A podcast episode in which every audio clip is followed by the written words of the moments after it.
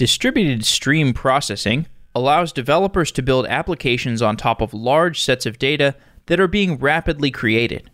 Stream processing is often described as an alternative to batch processing. In batch processing, a single large computation is performed over a large static dataset. In stream processing, a computation is performed repeatedly and continuously over a dataset that is being appended to. A distributed stream is often stored in a distributed queue such as Kafka, Kinesis, Pulsar, or Google PubSub.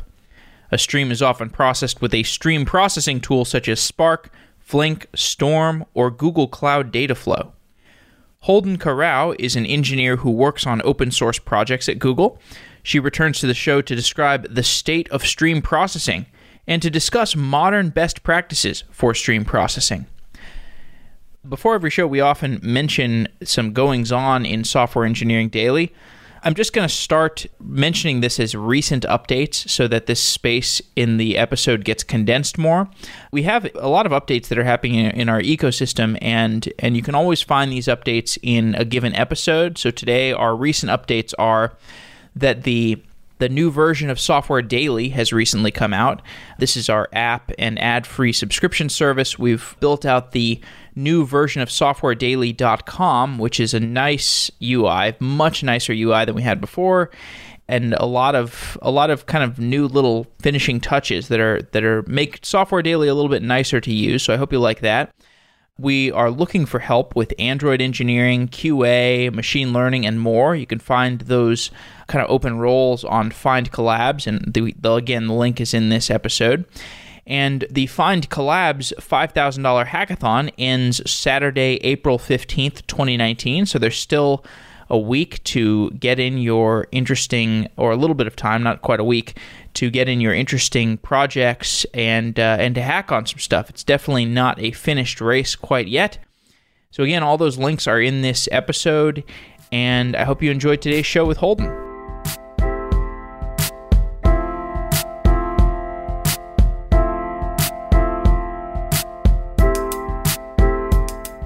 Holden Karau, you are an open source big data engineer. You're currently at Google. Welcome back to Software Engineering Daily. Thanks. I want to start by just giving some historical context because we're at Strata, and I think of this as kind of a historical event. It happens every year, it's the data conference. Describe the evolution of streaming data since the world of Hadoop began. So I think when when Hadoop first started, streaming was very much an afterthought if if it was thought of at all, right? You you look at the early big data tools and they are all purely batch focused. Like MapReduce has no concept of of really processing streaming data, right? Um, and we we started to see specialized streaming tools become introduced with things like Samza and Storm. So we got very specialized tools to handle just our streaming use case, and that's good. It's you know, it gave us something to work with. But that was really frustrating because for a lot of people, what they wanted to do with streaming data, they wanted to do really similar things with their batch data as well.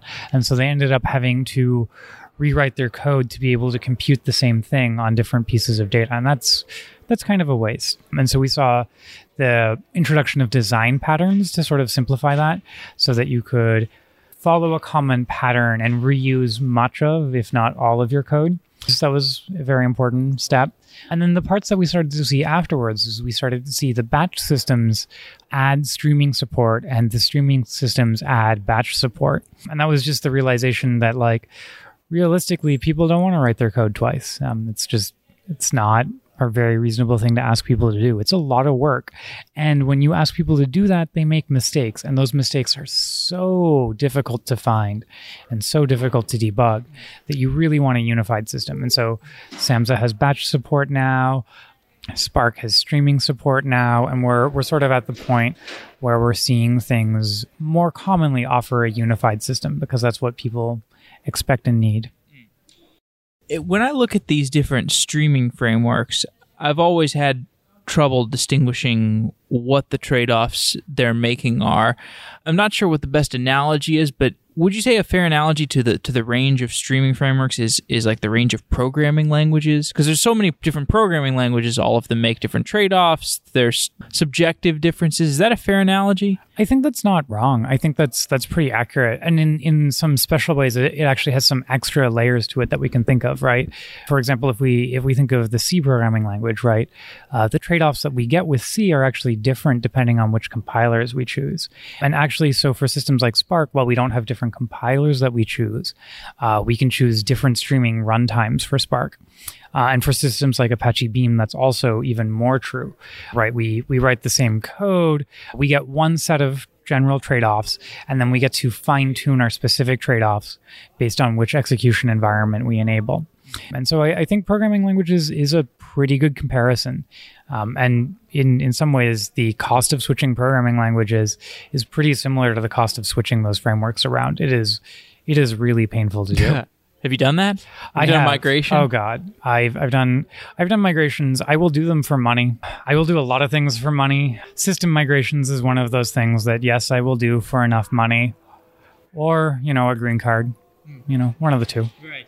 To get into some more history, there was this period of time where the Lambda architecture was a big point of discussion, which, as I recall, the, the Lambda architecture is this idea that you have a slow leg of data and a fast leg of data. Why did we have that, and how did we move beyond it?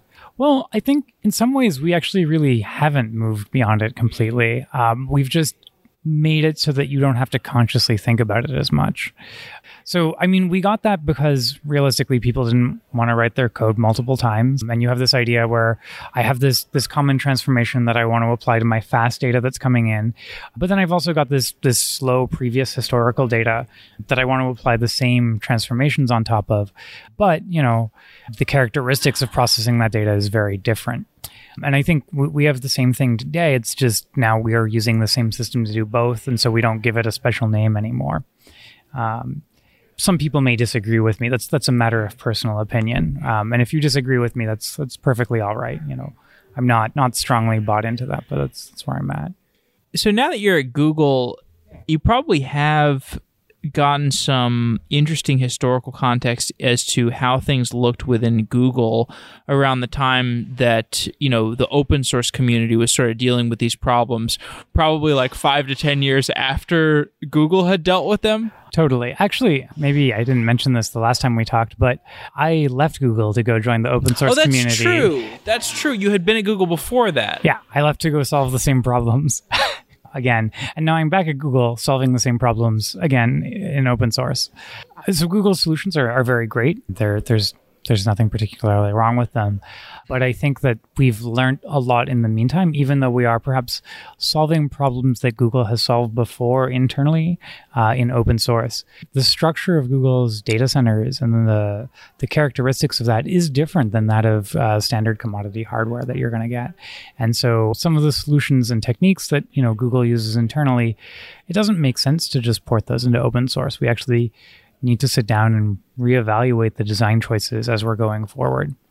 And and I mean this this shows in Apache Beam, right? It it's taken a lot of time to to even though it's from Google, right, catch up to some of the same features that are in Google's own internal systems because it's not just a matter of, you know, copying it over and tweaking a few things. It's a matter of fundamentally having a different core architecture that we're building on top of it's interesting seeing the the contrast in the Google open source communities like Apache Beam, TensorFlow, Kubernetes. There's a really uh, different community developments across those different projects. What do you think drives that? Totally. So one of the things is there's different foundations behind those projects. And foundations to a degree they provide sort of a general framework that you work within, right? So Apache Beam is part of the Apache Software Foundation, uh, which is actually just celebrating its 20th anniversary this year.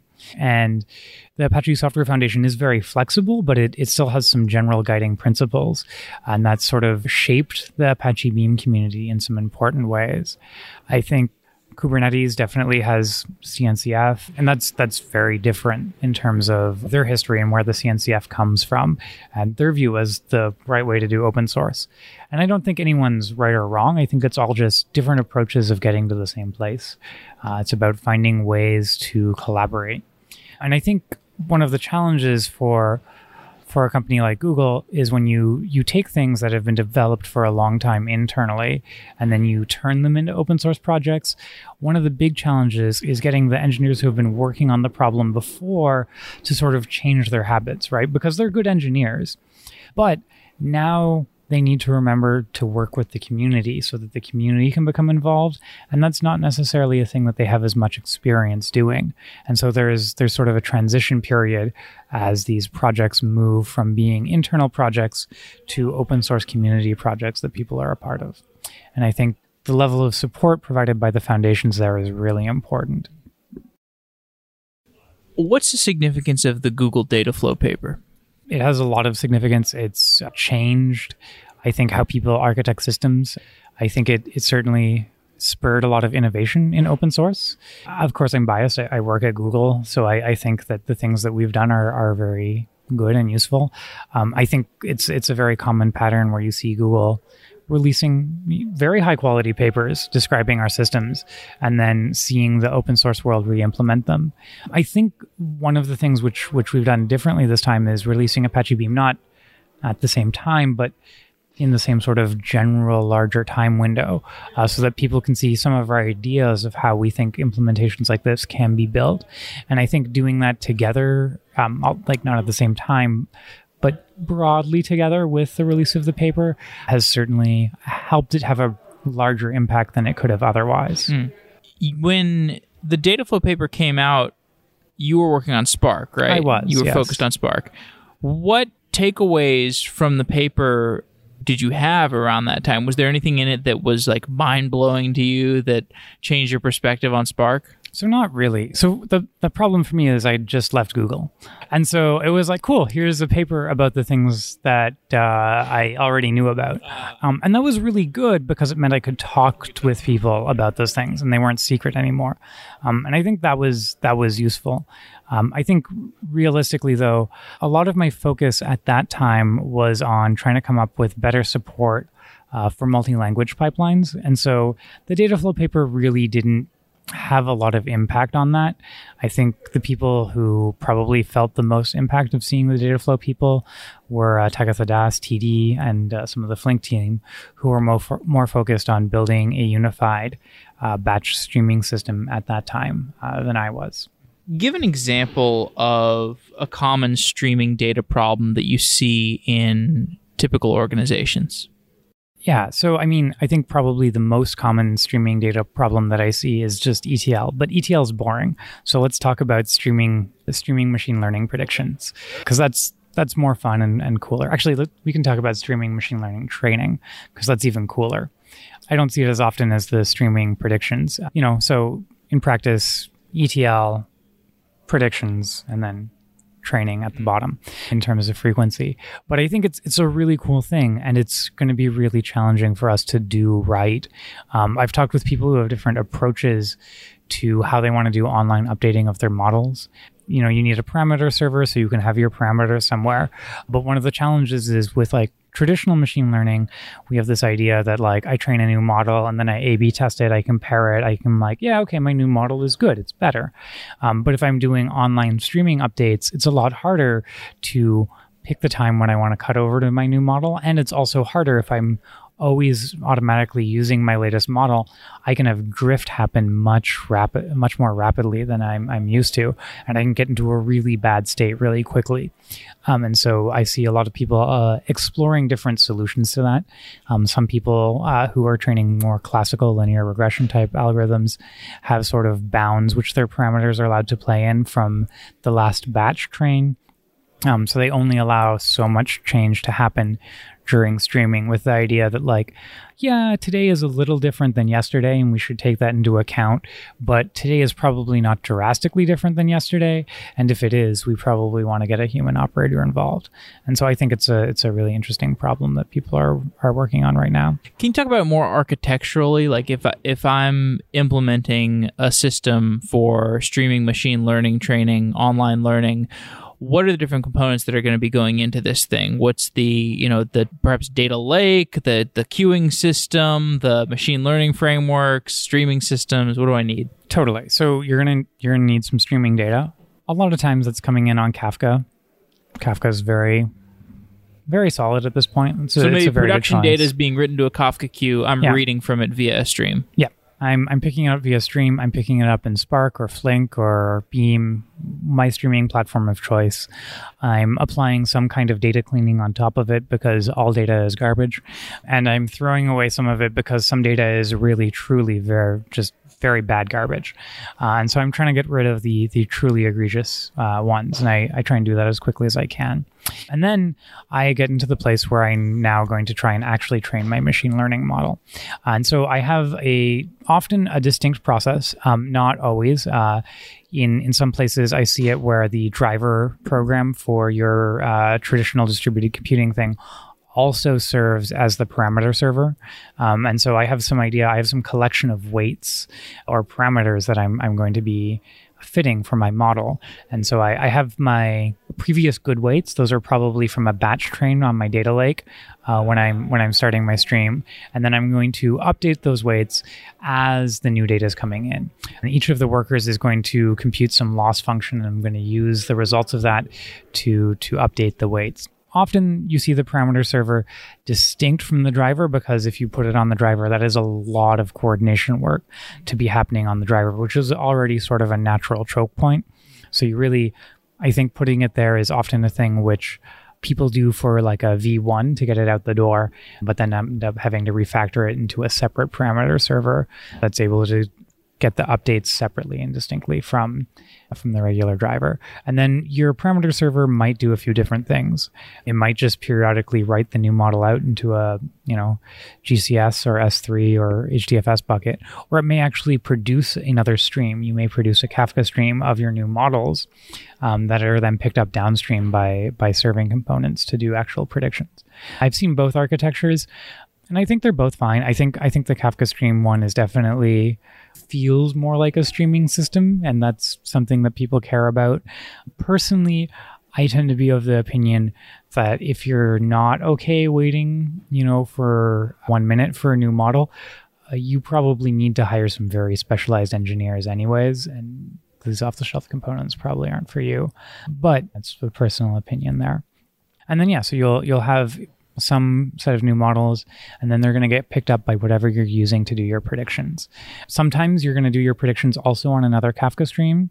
That's a very nice, easy situation. And I think that's one of the situations where we see the models coming out to the, the Kafka stream as really making sense because we see the uh, the predictors are already, you know, Kafka clients anyways. In other situations, we have things where we don't want the latency of, of putting Kafka in the middle. We're, we're serving requests on the hot path to a client. And so then we have, you know, traditional API servers with a REST or or other interface that are then being hit to to serve my model.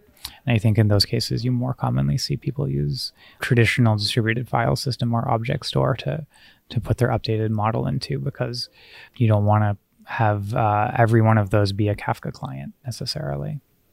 These days, is it any harder to develop streaming machine learning applications than batch oh god machine? yes yes okay. yes don't worry everything is still terrible well we've solved some of the problems but most of them are still there so there's a lot of really lovely tools to make your batch machine learning easier and uh, there are not really the same tools for for online. Data validation is really hard to do when you've got streaming ingest data because a lot of the data validation tools are about what the distribution of your data looks like and uh, computing those distributions in small windows leads to false positives and negatives at, at an unacceptably high rate. And so you have um, you have a lot of challenges around how to do data validation, uh, which is a key part of machine learning, in my opinion. If you if you don't have a good data validation, you might as well just return a random number. And so I think that's there. Um, also, realistically, the scope of algorithms which are supported for online learning are smaller than the algorithms that are supported for batch learning often. That's okay, right? But that's the thing which may or may not limit your use case, right? You may not find the right models that you want out of the box support online learning. And having to write that yourself is going to be a lot of work. At the very least, you you'll have like a, a guide because other models support online learning, but adding adding support for online learning to an existing batch algorithm is not trivial. That is a substantial engineering and possibly research task. And the the point about the algorithms that you made, I guess that's because a lot of these algorithms that are like implemented in what the Python libraries or whatever, it's like they're built to process all the examples. They're not built to process all the examples and then one more example. Yes, they, they do not have the idea of and just one more, as, as fun as that is. And so it's it's difficult because they, they use very good optimization algorithms, but these same optimization algorithms do not work as well when you only have partial views of the data at a time. So you have to pick different approaches to optimizing your data. You can't do the same iterative algorithms that you're used to doing. What is Apache Beam? I know you've answered that question a number of times. Yeah. I've asked that question a number of times. I'm still a little confused, but please tell me. So there are a lot of different ways of thinking about Apache Beam. One of it ways that you can think about it as a translation layer. That's a limited way of thinking about it. Another way is to think of it as more like a compiler, except it doesn't really quite work like a compiler because it doesn't produce a new thing. Um, rather, it ships a runtime and, and a bunch of other things.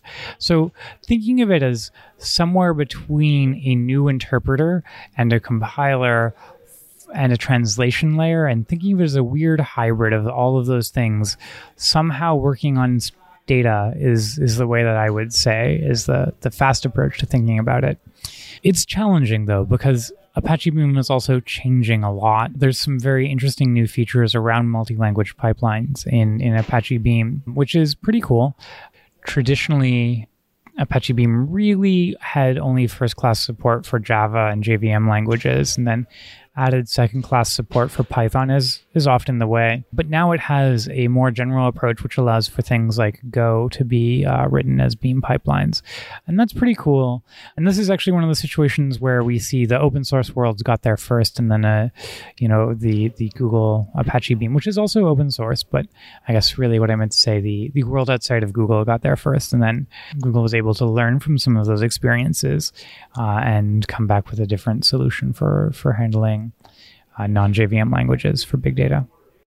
But so going back to the the streaming machine learning application, how would we potentially use Apache Beam in that application? Where would it fit in? Totally. So we could use Apache Beam in a few different ways. Uh, one of the things is there's like a suite of TensorFlow tools that that run on top of Apache Beam, and we could try and use some of those tools with some streaming data. A lot of those tools are designed more to work with batch data, so we'd have to do a little bit of refactoring probably to, to succeed. We'd use Apache Beam most likely to do our ETL, do our data cleaning, and then get our data over into something like a distributed TensorFlow job to update for, for these new records. And that's not perfect yet, but it's it's getting a lot better, and that's that's where Beam would fit into the to the picture. So Beam actually is a streaming framework. It can be used as like a streaming framework, or is it? Or if you are running a Beam job, is it necessarily being turned into like a Spark job or a? Beam itself does not have its own distributed data processing runner. Um, and so if you are running a Beam job, by its nature, it's getting transformed into a Samza job or a Flink job or a Spark job or a Dataflow job. Um, and in some of those backends, uh, you can use your Beam job as a streaming job. So I could definitely use Apache Beam for that streaming data. Um, in some of those backends, it doesn't currently support streaming. So Apache Beam on Spark it's not a thing that you would do for streaming data. Um, that would not be a great success. Um, that may change by the time this podcast gets published. Who knows? Sorry, so why is that? Well, That's a good question. And the true answer to that probably involves a bottle of scotch to get the answer out of me. But the short version is essentially that support for the different backends uh, are developed independently. And so there hasn't been as much motivation to work on the Beam Spark Runner as there has been to work on, for example, the Beam Flink Runner. And so the variety of features uh, available on the Beam Spark Runner are not as broad. But let's say like we built our streaming machine learning system, we used Flink. Is there a reason to re-implement it in Beam? In my opinion, no. I'm sure if you ask someone who works on the Beam project more actively than I do, they, they may give you a different answer. But if you already have code that works on Flink, there's no particular reason to switch it to another system. I think, um, and the same is true like if I built a streaming machine learning system on Spark, if it's working for me, oh dear God, don't just rewrite it because it's new. That's that's such a waste of time. Working code is worth its weight in MacBooks. Yeah. So, but if I re-implemented it from Flink to Apache Beam, what I might get is like forward compatibility, right? Like if somebody came out with a new streaming framework and it solves my problem better, I can magically have the Apache Beam code that I have now be automatically swapped over to that other runtime. Yeah, that is definitely a possibility. I am suspicious of that possibility because the new magical streaming framework will probably not have Beam support for a while, right? We don't see Beam as something that is a must have feature for new processing frameworks in the data space. Um, it's often added later on, but certainly, you know, it, it could make my code have a longer shelf life.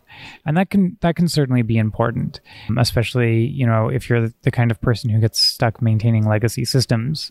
Could be a way out of having to maintain quite as many legacy systems. Is the motivation for Beam to provide people a way to run their streaming jobs on Google Dataflow without being locked into the APIs of Google Dataflow? That's certainly a large part of the motivation, right? Google Dataflow is an amazing product, but realistically, a lot of people do not want to be locked in. And so offering the ability to move to Apache Flink if if Dataflow becomes too expensive or, or not for you is is certainly a, a very important motivation of the Apache Beam development work, I think certainly not the only reason, but I think that's that's a non-trivial portion of why that development occurs. What would be some other reasons? Well, so I think if we think back to your question about that machine learning pipeline that you said we wrote in Flink, and then if we wanted to move it uh, to Beam. I don't think that's really the use case that Beam is is going after. But if I'm writing something and I'm not sure where I want it to land, I think using Beam from the start makes sense, right? I, I think doing rewrites to Beam is probably overkill, just as I think doing rewrites to Spark is probably overkill. But I think if I start out in the Beam land, I get this flexibility at not that high a cost to me, right? It's not the cost of having to rewrite my things. And I think Beam just provides that that level of flexibility to people. So you focused on Spark even since since joining Google. How has the Spark ecosystem evolved in the last year? Yeah. Um, so, I mean, Spark had the 2.4 release. It's added support for Kubernetes, um, and that's been really key to driving Spark, I think. We're starting to work on Spark 3, which is really exciting. Uh, we're starting to get rid of our old deprecated APIs. Unfortunately, it looks like I will not succeed in my quest to get rid of Python 2 support, but I think soon we will we've seen a multitude of streaming options in Spark. And this is not that it's going to use like a uh, non Spark streaming things, it's just Spark streaming now supports many different kinds of execution. Um, and so, for example, if I don't care about my data all that much, but I really, really care about getting most of my data processed really, really quickly. That's now one of the trade-offs that I can select in Spark Streaming. Um, and there's there's other options, sort of depending on where you want to sit in the streaming uh, reliability performance trade-offs and and that's pretty cool that it's now inside of one system as opposed to necessarily having to change between systems to get a different set of streaming trade-offs what are some patterns for how Spark fits into a machine learning developer's workflow? So there's the classic one where I ETL my data in Spark, I write it out, and then I pick it up in a machine learning tool. it's not a bad one, to be honest. One of the things which has happened in the new versions of Spark is this thing called the Gang Scheduler. And this is designed to allow Spark to be more cooperative with uh, traditional machine learning tools like TensorFlow, so that what you can do is you can do your data preparation in Spark and then actually fire up TensorFlow or whatever deep learning or, or machine learning tool you want to use, and then have that pick up the data directly from Spark, be scheduled and controlled by Spark, and and produce the result, and then go back to Spark's traditional scheduler afterwards. And I think that one, that's not a common pattern that people use today, but I think that's going to be a more common pattern as the bugs in that new scheduler get ironed out. Uh, new software always takes a little bit of time to catch on and, and for good reasons. And I think that's a pretty common pattern. Um, there's another one where Spark itself has its own machine learning libraries inside of it. You do see people use those. I think that's going to happen less. I think we see Spark moving in the direction of allowing you to plug in the specific machine learning tools that you want and just giving you a way to get your data ready to use with those machine learning tools and giving you a way to use those machine learning tools in a distributed nature. And I think that's going to be sort of the future usage patterns that we see around Spark and machine learning. So, do you mostly think of Spark as this way to materialize large data sets into memory and then just perform operations on those in memory data sets? I think for machine learning, that's not a bad way of thinking about it. Mm, for ETL, it's a little different, um, but I think for machine learning, realistically, that's kind of Spark's sweet spot, right? It's it's really good at getting the data together, but realistically, there are not like a large group of machine learning engineers working on Spark's core machine learning. Instead, what we see is we see the machine learning engineers working on core abstractions in Spark. And so then different people can implement these abstractions. And, and we see this with people from all sorts of different companies working on those abstractions. Uh, and I'm not going to mention them by name because I will forget someone and they'll get angry with me. But I think that's that's a really important thing because then it means that you're not like locked into just one set of machine learning tools. What are some common mistakes that people make writing Spark applications? Oh, so many, so many. Um, there's the classic where people call group by key because it sounds like it's going to group your data together by key. And the problem is it does that. And then your job fails because your data, when grouped by key, it turns out that a lot of humans live in New York and all computers live in this place called null. And then your data just, just gets very weirdly shaped and your job fails. I think more broadly, though, these problems come from people not understanding the shape of their data. And that's completely reasonable, right? We don't normally have to think about the shape of our data as much when we're writing local non distributed applications. But I think really broadly, the, the problem facing most Spark developers is not having a good grasp of, of how their data looks, what the distribution of their keys and values look like. How does Spark relate to TensorFlow? That's a good question. So you can use Spark to get data ready to use with TensorFlow. You can use TensorFlow on data from Spark with TensorFlow on Spark, uh, which is by the Yahoo folks, I believe, and all sorts of different libraries by different people. And that's that's probably the closest way that I think Spark relates with TensorFlow.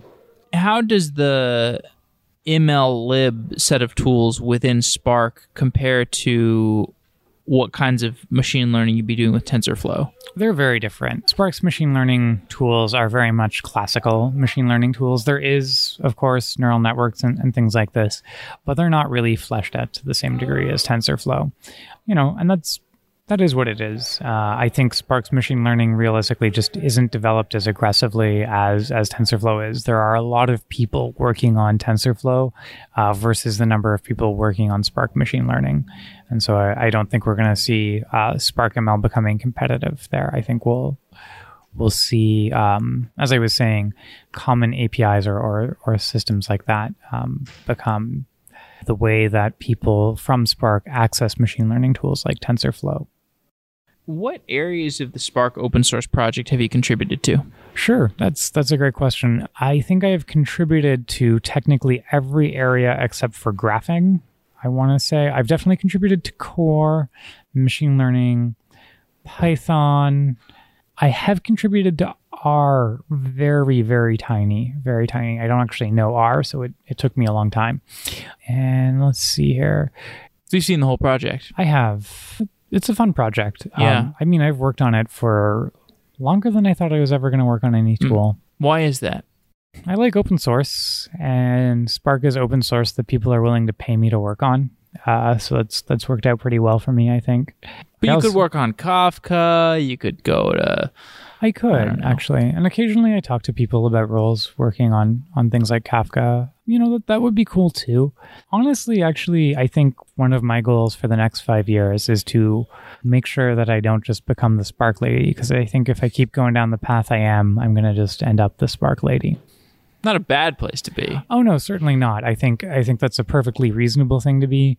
But I think knowing myself, I'd get bored um, doing that, and so I want to preempt my boredom and, Okay. and find a solution. Okay. Well, on that note, we've been focusing on streaming, but the entirety of the data platform world is expansive. And you've got your data warehouse, your data queue, your data lake, all these different areas, a multitude of databases. How does the streaming platform relate to the multitude of other aspects of the data platform? Totally. That's a, it's a It's kind really of that's kind of a vague question. Yeah, but but I mean, explore I it how you will. so streaming tends to relate to these things as um, at, at its start. If we if we look at an organization which is just adding streaming support, it normally comes in the form of ingestion, right? That's that's where streaming often first makes its presence felt, right? Is getting my data ingested because I have real time or like real time data being produced that I want to ingest into something like HDFS or my traditional data lake.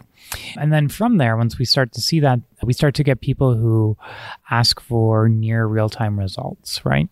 And that's that's the next place where it sort of starts to play a role is empowering people to get answers instead of having to wait long periods of time for the data to hit disk and then be re-exported in the correct formats and so on. And so I think realistically streaming represents both ingestion into traditional ETL jobs, but also uh, it, it is answering business questions that we just didn't have before and allowing us to take uh, action faster, right? Like previously, right, if I did my fraud analytics in a MapReduce job, I might not notice fraud before I already shipped out the packages, right? But with streaming, I can I can take these same things and, and answer those questions sooner.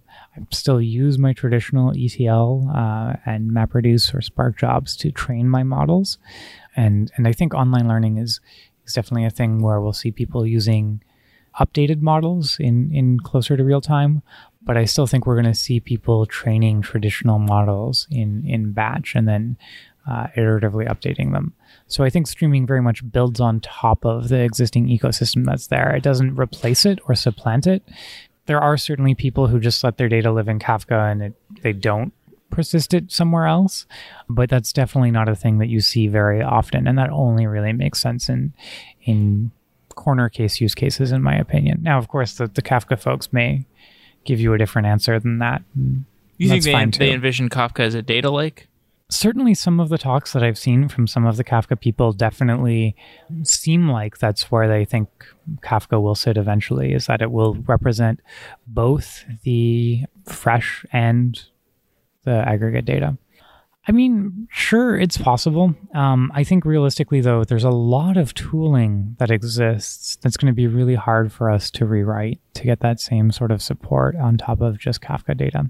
And I mean that that might happen but I don't see the motivation to it. I don't see what it gets us. And, you know, I mean, people are willing to do small projects for fun, but I think, for example, rewriting Impala to work on top of Kafka, that sounds like a lot of work for I don't know what gain, and I don't I don't really see something like that happening. Of course, you know, knowing my luck, there's a good chance that someone's done that.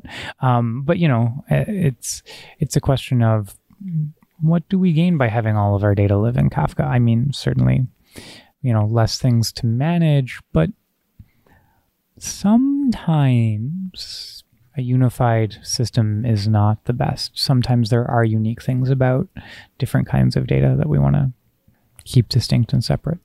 Eh, it, it could be entirely plausible that this stuff ends up composing together to feel more like an operating system. Like I feel like today, it's almost like from what I from talking to people, operating your quote unquote data platform is like operating the different apps on your smartphone, right? You're like, go to the queue, now I go to the HDFS, now I go to the streaming framework. But when you're operating with like an Apple laptop, you don't know where your L1 cache is. You don't know where your L2 cache is. These are not apps on your desktop. It's true. I think, yeah, certainly I think that we will see these become more composable in the Unix style philosophy as time goes composable on. Composable and like abstracted away? Yeah. Which honestly, as a Spark developer, is like a thing which is a double edged sword. There may come a day uh, when uh, people don't think about Spark, right? They just think about the higher level things that are built on top of it. And by that point, I should find myself another job.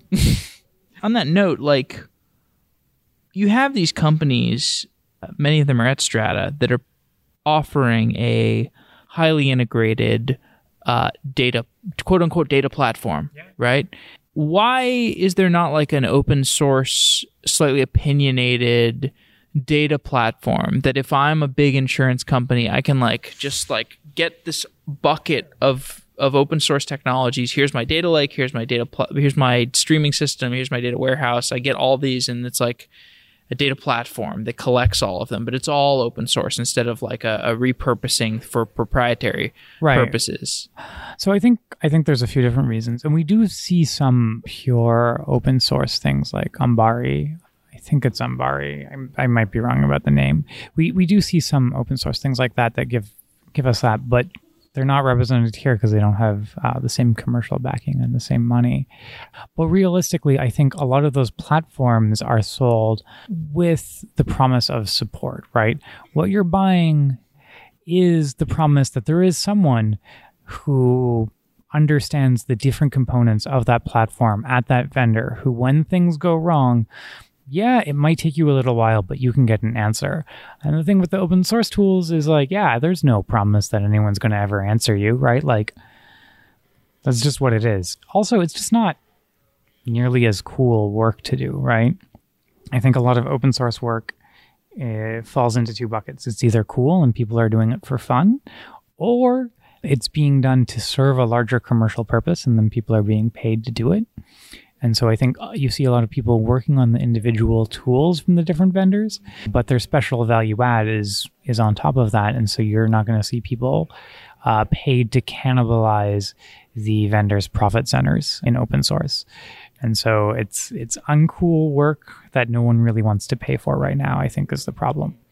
And this this may change, right? The it may make sense at some point for someone who wishes to disrupt the market or whatever phrase we're using these days uh, to make really good open source platform that has everything together.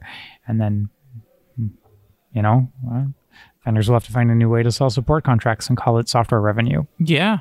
Why are jupyter notebooks becoming so popular? Ah that's a lovely question. So i think notebooks are a really amazing way of doing data exploration. And i think a large part of this comes from things like data science boot camps um, that have really changed the tools that people are learning. And notebooks give you an accessible interface to to do your data science in. And I think very importantly, is they're not scary. Right, a lot of the other tools that we see can feel intimidating if it's your first time using them or you don't come from a traditional software engineering background. But Jupyter Notebooks do an excellent job of being accessible to a wide range of people. And then um, there's this thing where when you do your exploratory work in something, the idea of redoing it somewhere else to put it into production, eh, it's a bit of a tough sell. Right. And so we're seeing Jupyter Notebooks move up the stack in that same way. To wrap up, what are the other themes you're seeing here at Strata? That's a it's a good question. So to be honest, my strata has been a bit hectic, so I haven't had as much chance to hang out in the hallway as I hoped I would. But I think Apache Arrow is a really big thing that I hear people talking about a lot. Um, and that's a common format that allows different programming languages and tools in different languages to cooperate together in a more efficient manner. And I think that's probably the one of the bigger trends that I see happening here at Strata. Uh, realistically, I spent uh, most of the rest of my time here trying to get my Kubeflow workshop working. And so I heard a lot about Kubeflow, but I was working on a Kubeflow workshop, so I probably should have heard a lot about Kubeflow. And I always hear a lot about Spark, but I take that with a grain of salt because if people like Spark, they come and talk to me, sort of regardless of where I am in the world. What's the significance of the Kubeflow project? Oh, so Kubeflow is really cool. Actually, I should have answered that for your data platform question. Okay. I, I, did a show on it. I've done a show on Kubeflow, but I want your perspective on it. Sure. So I think Kubeflow is is really interesting. It gives you a collection of tools that you can use together in an open source way. Oh, I uh, guess that is the Kubernetes. open source data platform. Perhaps. it could be. It's not there yet. Not there yet. Right? Like right now, for example, Kubeflow doesn't have really any good answer to where to store your data. That's just like pick something yeah. else and connect it to Kubeflow, right? And so Kubeflow has the potential to develop into something like that. Time will tell if it does or not. Uh, but Kubeflow is, is really good for doing machine learning on, on Kubernetes and making sure that the pipelines that you build uh, locally on your laptop while you're doing your exploration will be able to scale and work in production. And it also makes it a lot easier to collaborate with folks because you're not in the situation of having to manually manage dependencies. Things are explicitly stated. You're not having to go track down you know, your good friend Joe who wrote something with some random version that you can't find and he didn't bother to to mention in a requirements.txt. Yeah, it's always Joe's fault. Always. It helps that I don't work with anyone named Joe. I think. I don't know. If I do, I'm sorry, Joe, but it's your fault. Holden Karau, thanks for coming on the show. Thanks for having me. Wow.